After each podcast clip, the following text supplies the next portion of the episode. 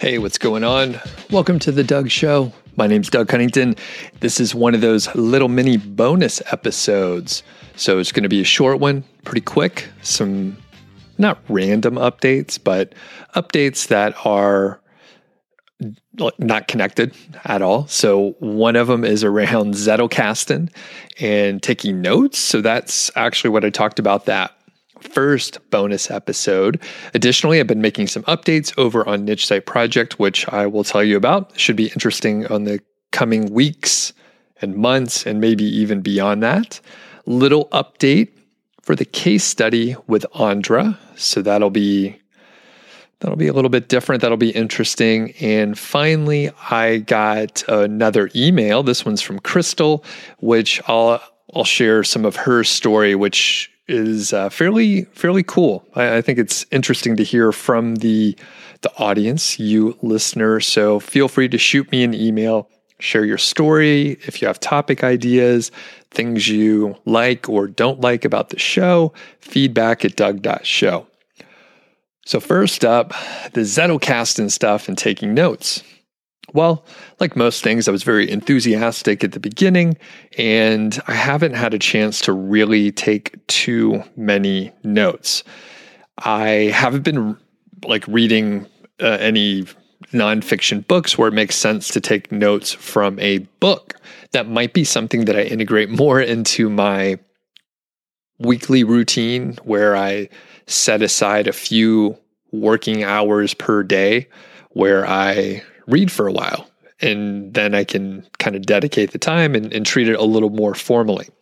The one thing that I have done towards taking notes is I have been trying to just like jot down in a very small little little notebook that can fit in my pocket. Just if I get an idea and I'm walking around, if I'm walking Georgie, if I'm at the gym, I'll just jot it down. And that's been better. Now, the one thing that I fucked up on and I haven't been doing that I could have been doing is I have these you know few pages of notes over the last couple days at the end of the day or the beginning of the day I could go through and move those random ideas over to a Zettelkasten system right over on workflowy i just have not done it. So as anything it takes work to get started and form the routine around it. I'm figuring it out but like i said i'm not reading any nonfiction books currently and that would i mean that's kind of what i was planning on doing is reading those types of books.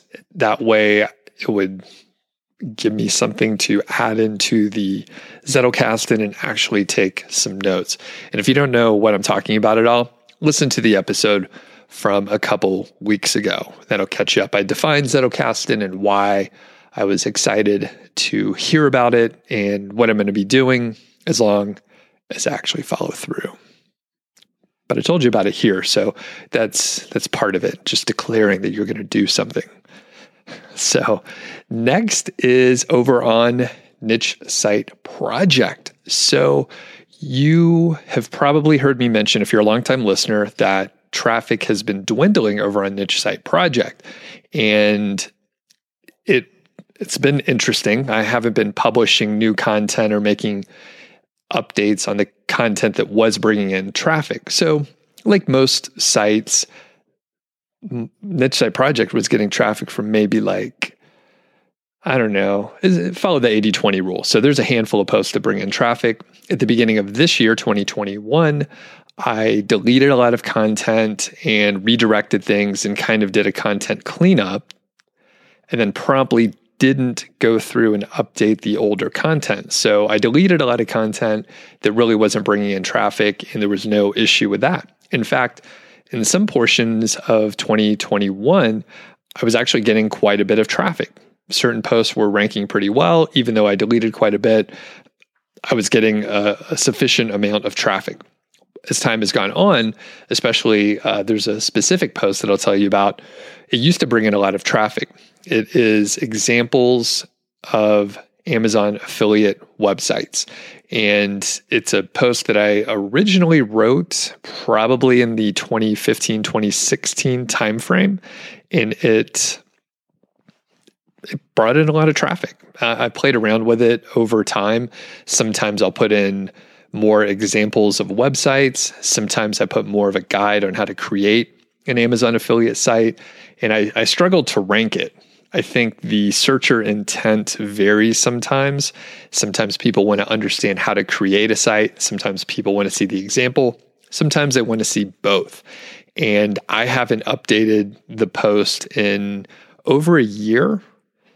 And before that, I think it was like two years. So it slowly stopped ranking. It slowly went out of date, and the information in the post was out of date. Now, one one of the reasons is I provided some commentary about the websites, but I also put in some metrics from tools like SEMrush or Ahrefs. So currently, I'm using Ahrefs to put in the estimates of traffic, organic traffic, of course, and the number of keywords and a couple other metrics as well. But basically, that goes out of date over time. And other people in the space publish content that outranked me. Um, sometimes they came up with a whole new sort of concept, like the Ahrefs version. They actually have a blog post on this, and I think they just cover seven affiliate sites. And I, th- I think, I'm not sure if it's specifically Amazon, but they cover affiliate sites and they deep dive in a certain area that each of those sites can do really well or does really well. So they took a bit of a different approach. There's another site, I think uh, Wallet Squirrel, that has, I think, 50 different sites that they put on there. And I'm, I'm not 100% sure what to do with it. But that said, I, I have gone through and I've updated about half of the websites and updated the images and what I'm going to do, which I think I may have a little leg up on some of my competitors if this actually works out, where I can do website teardowns on each one of the websites that I am covering on the site or on that page. That's something I've actually done before, and it seemed to have worked out pretty well. People do like the website teardowns. Matt Giovanisci recently did that in October. He did daily teardowns. I think he accepted submissions from his audience. So people actually had their sites torn down, which I I tend to not want to do uh, just because people will copy your site. They can hit you with negative SEO. Various other bad things can happen. And I just don't want to enable that as easily other people like Matt, I mean, he shares his websites. He's very open with it. He's open about the earnings. He's open about all these different components of it. Um, and apparently has not run into any issues. I have run into many issues and I tend to, well, I'm pretty, I try to be private about the sites that I'm working on and I try to protect, you know, people from sharing their sites in a format where a bunch of people are going to get their eyes on it. So I could be wrong on that. I know some other of my peers, I think maybe Alex at WP Eagle has done teardowns for people from the audience and there's no ill effect. At the same time, I know uh, I've I've seen some copycat sites of Alex's public case studies, which tells me that people are copying them. So it may not be a huge, huge deal, but if you have enough people that are siphoning traffic off, it can make a difference. And I have seen it happen to my sites and some of my students or, or friends where I've heard they have issues as well. Anyway, I have been making updates on that blog post. I hope it will make a difference. I think I'll be able to bring in kind of a steady stream of traffic from the YouTube side by creating a teardown video and sending people over for some some kind of opt-in. I have a pretty good idea the the types of opt-ins that will work pretty well, but I could pitch it for each one of those and currently there are 18 sites that are mentioned on that page, the examples page, and I can certainly add a lot more over time. I am not sure if I want to have like a huge giant list or keep it a little bit tighter. I am not 100% sure. We'll see how it goes. I think if I can continue to bring in more traffic and get views on the video teardowns, I may continue to add them and just see how it goes. I, I don't want to end up with a huge, huge number, but we'll see how it goes. Some some of those posts, like I said, have 50 plus and they just keep adding more and more. So sometimes people want to have the huge comprehensive list, and sometimes people want the shorter list, like Ahrefs providing seven. I saw another highly ranking site, they have 10 on there, and it's not very in depth. So one other note about the example page. I actually stripped out some of the content not not a huge amount but there were some pieces of information that maybe weren't that relevant. And i think i ended up deleting maybe about a thousand words or so which uh, is roughly probably like 18%, like 18, 20% of the content I took out just because I don't think it was adding anything. And I tried to tighten it up just because there will be a lot of information about each one of the sites. So I, I didn't want it to be too long and drag on for too long. So I think currently there's probably like five or 6,000 words, maybe 5,500 words on that post. So that's the update there. And I will I'll keep giving updates because I think it'll be interesting to see what happens when I actually start updating my site and sending traffic over there from various sources, one of which is my email list. So I've just been linking over to Niche Site Project in my emails a little more often, which I had been neglecting. I have been sending people here to the podcast or YouTube. So I'm kind of shifting and I'm going to send people to the blog a little more often. I have a little update on the case study with Andra. Unfortunately, she has bailed. She pulled out of the case study.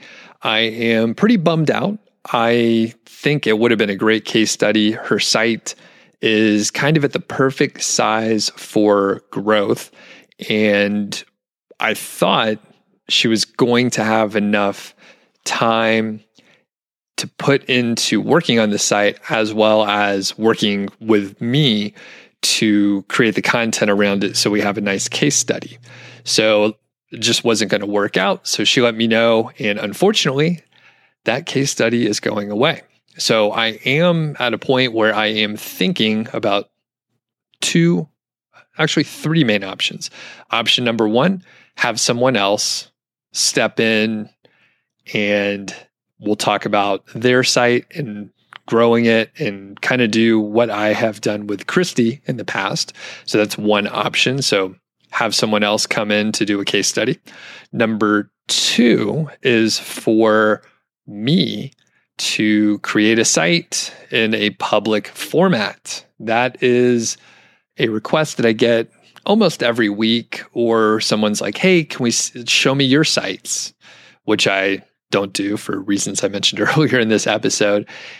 And I just generally have resisted doing any public site, but they do they do seem to do well when when other people do it. So I'm I'm still thinking about it. I'm not sure if I want to go down that road or not. It's it's certainly a pretty good amount of effort. And when you look at the first shit like six months, it could be very, very slow. And that is, you know, the th- those are the parts that are kind of boring, but maybe that's the part that everyone wants to see. I'm not really sure. I also wonder, you know, what else I could add to the conversation and the body of work out there when there are already a few case studies going on in public anyway. So I, I, wonder if it's even useful for me to to do stuff like that. But that is an option. So those are two. And then the third option, which I didn't um, think of until I started talking, is to not do either of them. So that is the lazier, less interesting thing. But there's a chance that I just don't do an additional case study. I will probably be working with Christy again and continue to follow along with her journey. But we haven't ironed out the details or figured out how that would look in general. So that is highly likely. The other part is, it, you know, when I do a case study, it's pretty easy for me to do the updates, like a podcast update or a YouTube update.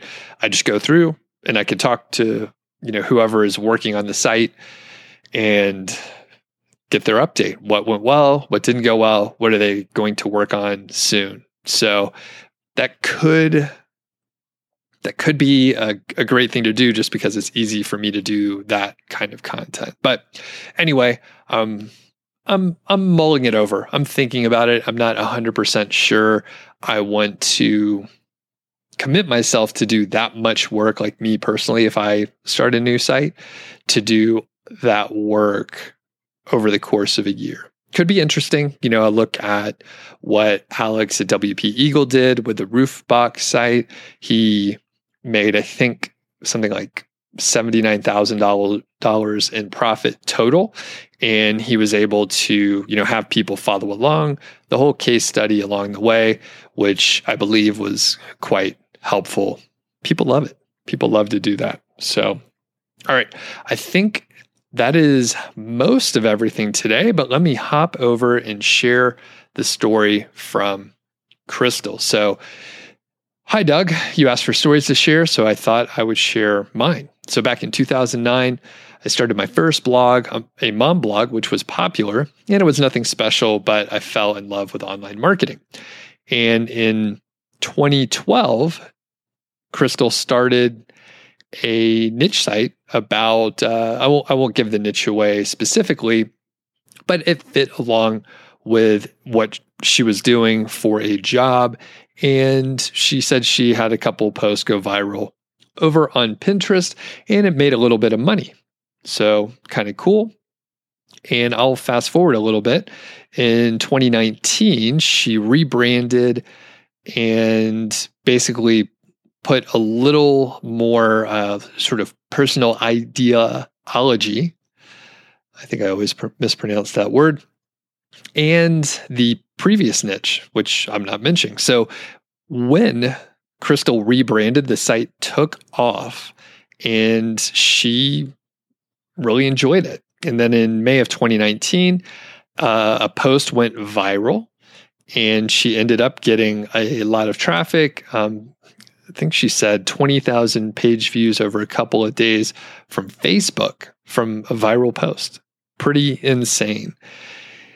And she actually got a link from NPR on that specific post. So the traffic eventually sort of tapered down, but the viral post permanently impacted her Google rankings overall. So she is earning about 600 bucks a month through Amazon and other affiliate programs plus Ezoic ads and she averages about 20,000 page views a month. So 600 bucks, 20,000 page views. And she started a second site in 2020 in a different space, sort of like home related. It's making about $10 a month and she hasn't put too much time into it, but She's enjoying writing the content around the low competition keywords. And, you know, she's busy. She has a job. She has kids at home. So she hasn't been able to like really pick up the pace. Now, one thing that Crystal wanted to point out is she has kind of done things in the reverse of what a lot of people do. So she has been writing in blogs and she really enjoyed it. She started as like side projects and then she got into freelancing for local small businesses.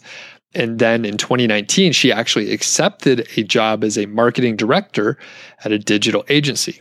So here's the interesting thing most people in the space of like side hustles and affiliate marketing, they're trying to get away from their desk job, their corporate job. But Crystal use those skills to get one. And she loves her job. She likes the people she works with. And if she ever wants to leave her current role, she has a lot of options now. So that is the uh, main idea. And she says, finally, thanks for all you do and for the great content. I learned so much and I'm motivated by the success stories. She also enjoys the FI podcast as well. That's Mile High Fi. And currently, all of her blog income goes to saving for retirement.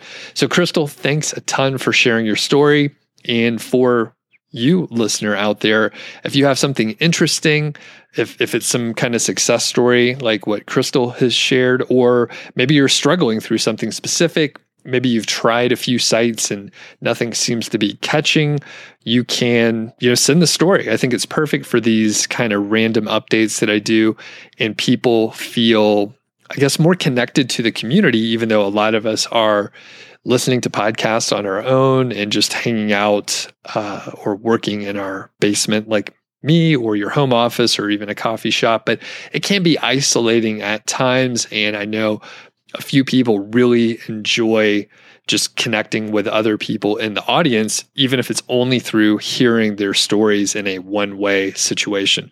But I'm trying to make it a two way situation. So feedback at Doug.show. Let me know if you have a story to share. I think that's it for today. So we'll catch you on the next episode. I'm back, but just for a second here. If you find this podcast helpful and you like it, or you like me, please share your favorite episode with someone who could find it useful. Or maybe you know someone struggling with a specific topic and you want to help them out, and I have an episode on it, or maybe I interviewed an expert about it. Please send it over. It's the best way to help spread the word and it helps grow the show. And it makes me happy if you tell other people about it. So, word of mouth is the, the way to grow and uh, I need your help. So thanks a lot, and we'll catch you next time.